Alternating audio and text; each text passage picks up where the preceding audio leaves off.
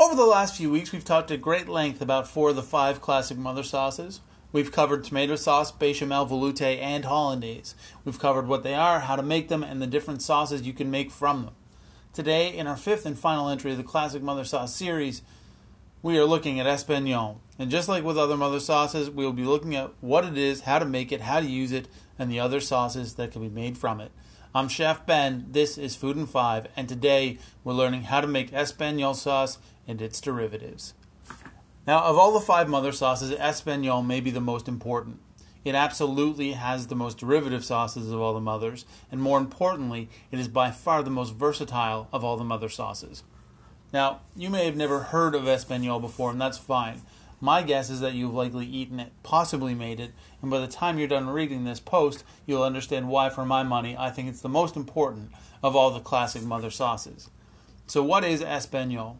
Well, sometimes referred to as a brown sauce, espagnole is made by bolstering the flavor of a brown stock and thickening it.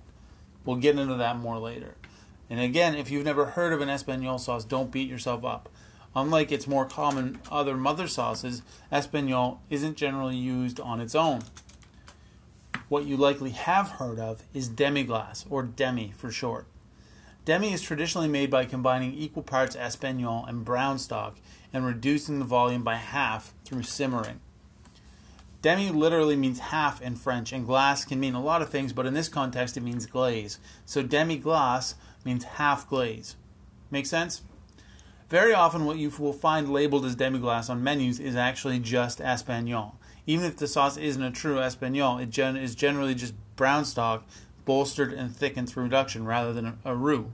It would almost be like a hybrid between espagnole and demi-glace.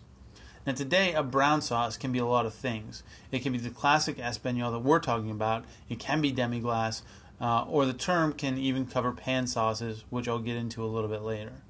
Now demi, I don't know if I already covered this, but demi is made by combining brown stock with espagnole. Traditionally, it's a mixture of the two and then reduced. Now making brown stock. Espagnole may be the mother sauce, but brown stock is where it all starts. Brown stock is made by roasting veal or beef bones until they get a rich, deep brown color, then simmering the bones with heavily roasted onions, carrots, and celery. Often flavorings like parsley stems and bay leaves will be added as well. All of this is slowly cooked together for an extended period of time, at least 2 to 3 hours, but it can take much longer depending on the size of the bones, and the idea is to extract as much flavor and gelatin from the bones as possible. After the stock has reached its peak flavor, the solids are strained out and the liquid is left to cool in the fridge overnight.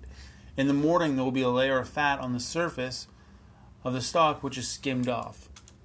This leaves only the rich brown stock remaining. This brown stock can be used to make espagnole and demi. It can also be used as the base of soups, braises, and pan sauces, or to cook rice, potatoes, or vegetables.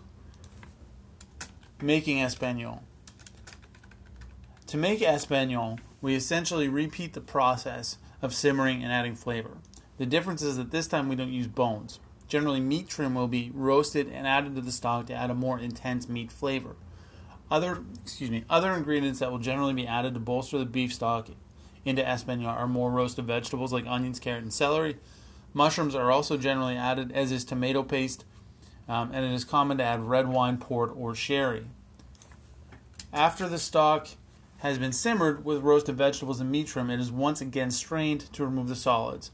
To the remaining liquid, a roux of equal parts butter and flour mixed together is added to thicken the sauce. And then that'll be strained again just to make sure there's no particles left. Pan sauces. A pan sauce is exactly what it sounds like. It is a sauce made in the pan that a piece of meat was cooked in. So if you sear a stock in a pan, you can use that pan along with any stuck bits of food on the bottom of it to make a sauce. To make a pan sauce, remove the protein from the pan, pour off any excess oil, add 1 to 2 tablespoons of butter and 1 to 2 tablespoons of chopped onion or shallot. Cook the shallot or onion until it starts to turn translucent. Deglaze the pan with red wine, port, or sherry and reduce by half. Now add a bit of the espagnole or beef stock. Reduce, adjust the seasoning, and if desired, add a touch of cream. Derivative sauces. Bigarade. I don't know how to say this word. Bigarade, B-I-G-A-R-D-E maybe. To make the Bigarade sauce, caramelize sugar and to it add vinegar, orange, and lemon juice. Add this to Espagnole and garnish with lemon zest and orange zest. Serve this with duck or other feathered game, or game birds. Bordelaise sauce. This is red wine, shallots, peppercorns, thyme, and bay leaf simmered together and added to Espagnole. This sauce is finished with a little bit of demi-glace, lemon juice, and a sliced bone marrow. This sauce works very well with grilled meats and roasted fish, and it is one of the most decadent sauces there is. I've also heard of people adding a little bit of foie gras to it, which would, blow your mind. It would... Anyway, moving on to the next sauce.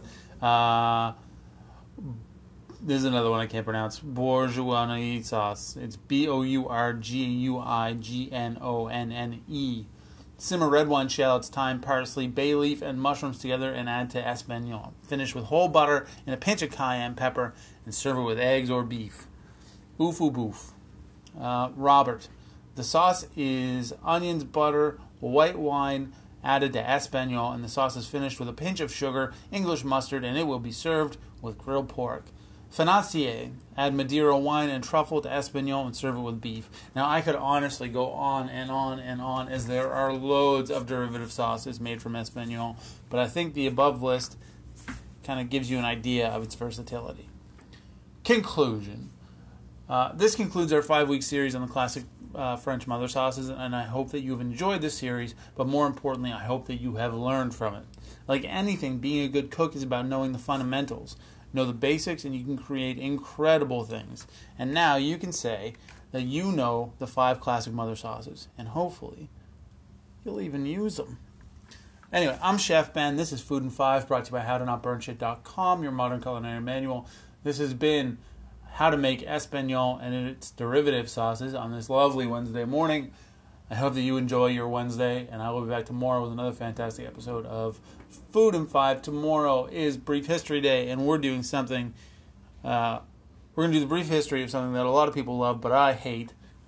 We're going to do a brief history of eggnog. Huh, gross. But a lot of people like it, and I think that it'd be interesting. So we're going to do that tomorrow. Have a great Wednesday, everybody. I'll see you then. And thank you, as always, for listening. Oh, did I already say the... One more thing. You can follow me on Instagram and Twitter at Chef Ben Kelly, and on Facebook at Ben Kelly Cooks. You can like and subscribe to this podcast. You can tell your friends about it. You can share it around. You can do whatever you want with it. And as always, thanks for listening. I love y'all.